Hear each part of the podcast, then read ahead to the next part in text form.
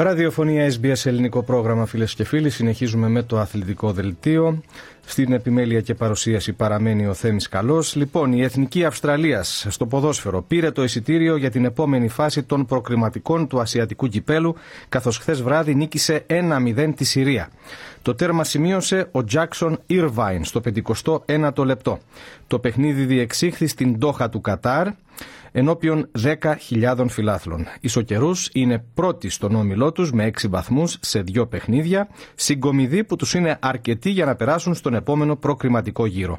Το επόμενο παιχνίδι της Αυστραλίας είναι με το Ουσμπεκιστάν. Την ερχόμενη Τρίτη το βράδυ, δική μας ώρα, θα γίνει επίσης στην Τόχα. Στην Ελλάδα τώρα, η Νίκη Βόλου είναι η ομάδα που συμπληρώνει την οκτάδα στην προημιτελική φάση του κυπέλου, καθώς σήμερα το πρωί νίκησε στον Βόλο τον Λεβαδιακό με 1-0. Έτσι τώρα τα ζευγάρια είναι Παναθηναϊκός Ατρόμητος, Όφι Πανετολικός, Άρης Θεσσαλονίκης Νίκη Βόλου και ΠΑΟΚ Πανσεραϊκός. Οι δύο τελευταίες ομάδες έχουν ήδη παίξει τον πρώτο τους αγώνα. Ο ΠΑΟΚ κέρδισε στις ΣΕΡΕΣ 4-0 και η επαναληπτική συνάντηση είναι στα μέσα της προσεχούς εβδομάδας.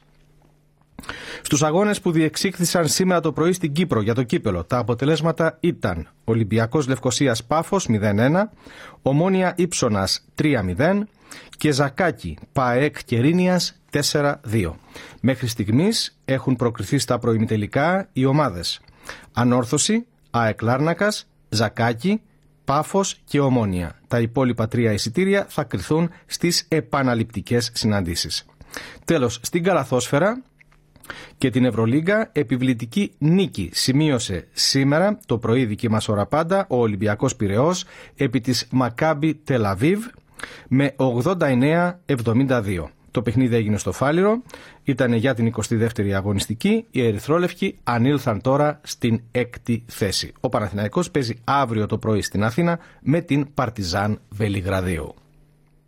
Όσον αφορά την αντισφαίρηση, φίλες και φίλοι, θα σας τα πούμε λίγο αργότερα. Θα επιχειρήσουμε τηλεφωνική σύνδεση με τις εγκαταστάσεις του Open στην Μελβούρνη.